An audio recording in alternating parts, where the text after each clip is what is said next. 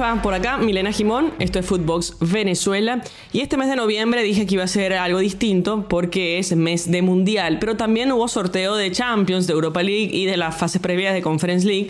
Y por eso quería darle un poco de cabida a lo que ha sido este sorteo, donde vemos cruces muy, pero muy interesantes. Recordamos que este podcast comienza hablando de los futbolistas, de figuras, de entrenadores venezolanos a nivel mundial, pero en este caso yo siendo venezolana y periodista y aprovechando el parón que va a haber durante este mes y medio en el año por algo extra deportivo, pero donde todos estaremos obviamente haciendo foco, porque es la Copa del Mundo, el evento más importante a nivel futbolístico. Bueno, quería ser también partícipe de lo que va a ocurrir en Qatar 2022, pero también en la previa a Qatar, porque de una u otra forma lo que sucede en el mundo va a repercutir en este evento. En el caso de los sorteos de Champions, de las ligas que también están finalizando sus últimos compromisos para ya dar parate a los jugadores que van siendo convocados por las distintas selecciones. Por eso, en este mes nos vamos a dedicar a hablar del fútbol mundial.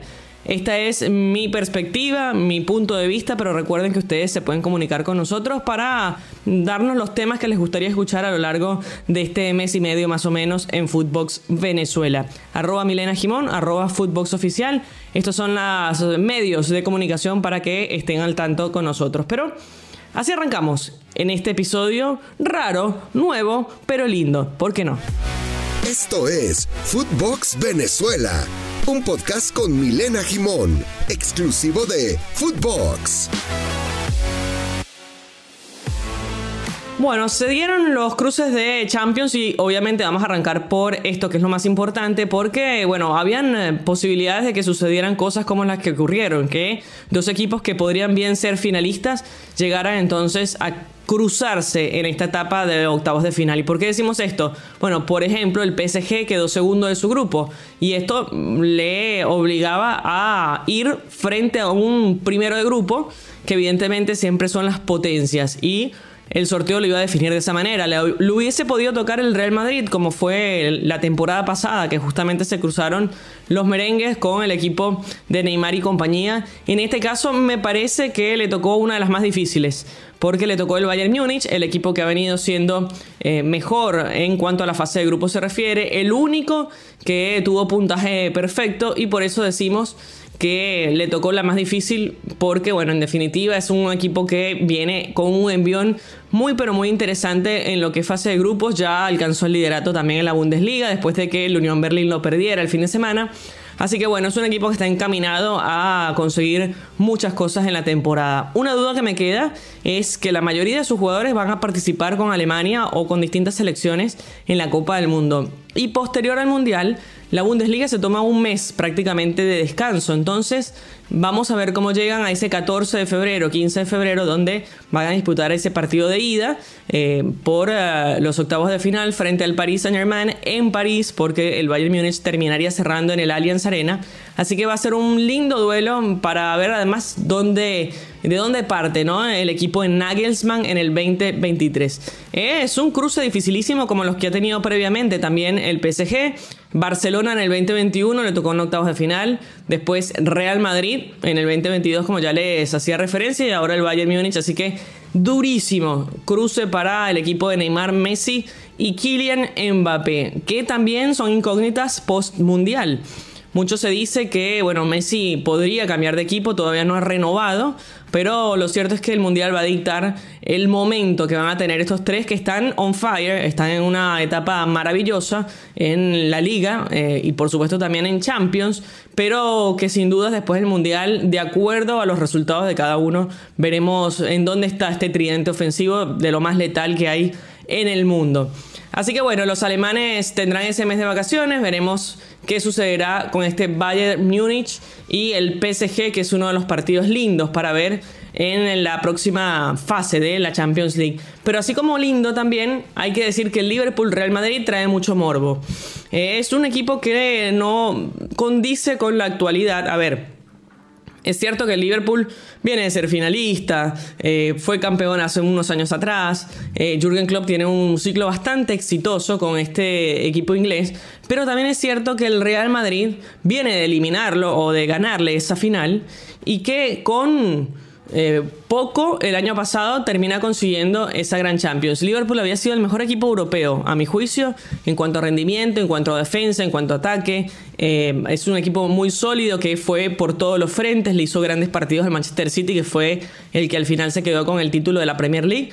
Pero esta temporada es distinta para los de Jürgen Klopp. Le ha costado muchísimo, está fuera de zonas de competiciones en Europa, está poco a poco subiendo su nivel, pero es un equipo bisagra. No sabemos realmente si va a ser consistente hasta finalizar el año y veremos qué ocurre con el parate de Copa del Mundo, por supuesto, y la reanudación a final de este año, tanto de la Premier como las distintas copas.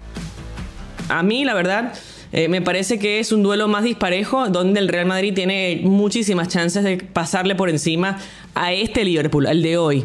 Pero bueno, también es cierto que Liverpool se bajó a dos equipos grandes en esta temporada en Premier, cuando ha perdido contra el último, por ejemplo, de la tabla, un recién ascendido también.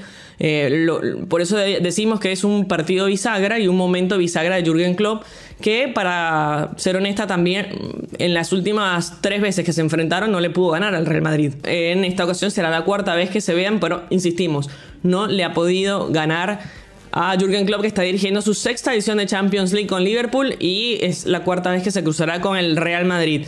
Ya lo decíamos, en las otras tres nunca le pudo ganar, en la final de 2017-2018 no le pudo ganar, en cuartos lo termina eliminando en 2021 y en la final del año pasado ya le decíamos, ahora le tocará ver el partido de octavos. Bueno, en cuanto a otros partidos que suenan muy interesantes, eh, uno de ellos es el de Napoli frente al Frankfurt. Es una posibilidad también extraordinaria que tiene el equipo italiano de continuar con este buen pasar en el fútbol europeo. Uno de los mejores equipos, a mi juicio, en el top 3 de los mejores equipos de Europa, por su rendimiento en el calcio. Es líder indiscutible, eh, muy cómodo además, jugando muy bien al fútbol. Y en la Champions también es líder indiscutible y por eso va a terminar jugando en su estadio en el Diego Maradona la definición de estos octavos de final.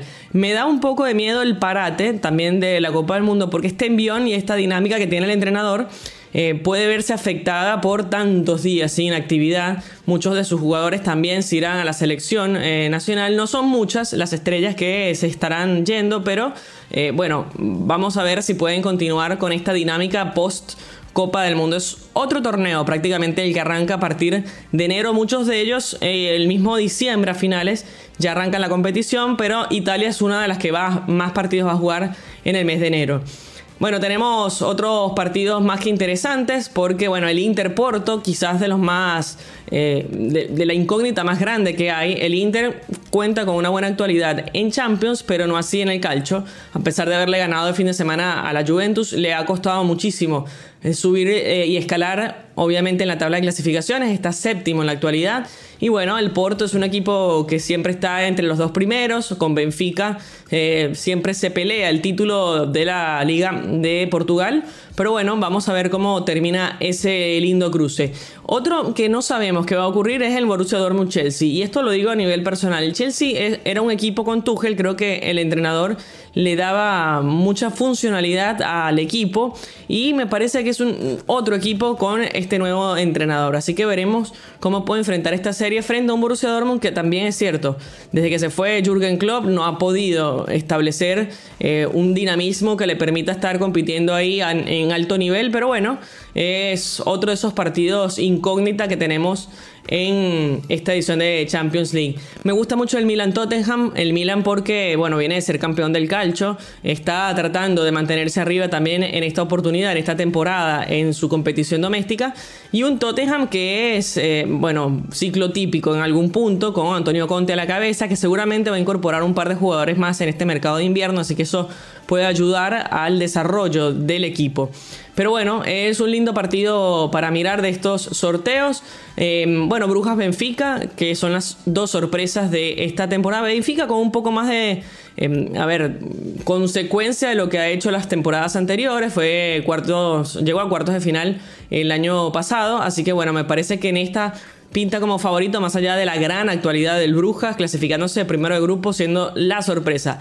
No quiero dejar a un lado a Manchester City, pero es que el duelo que le tocó fue muy sencillo a los de Pep Guardiola. Y decimos sencillo porque el Leipzig es un buen equipo, te puede hacer, eh, te puede hacer ruido, te puede molestar, pero creo que este Manchester City es muy superior en plantilla, en esquema, en planteos al Leipzig y en dos partidos me parece que tiene todas las de ganar el equipo inglés. Así que bueno, esa básicamente es la situación con eh, los partidos de Champions League, donde obviamente estaremos atentos a partir del mes de febrero. Pero insisto, este mes se lo vamos a dedicar al fútbol mundial, por eso, bueno, atentos a Footbox porque tendremos información mano a mano de lo que está sucediendo en Qatar 2022. Les mando un abrazo grande, tengan una buena semana y nos vemos en la próxima. Chau, chau.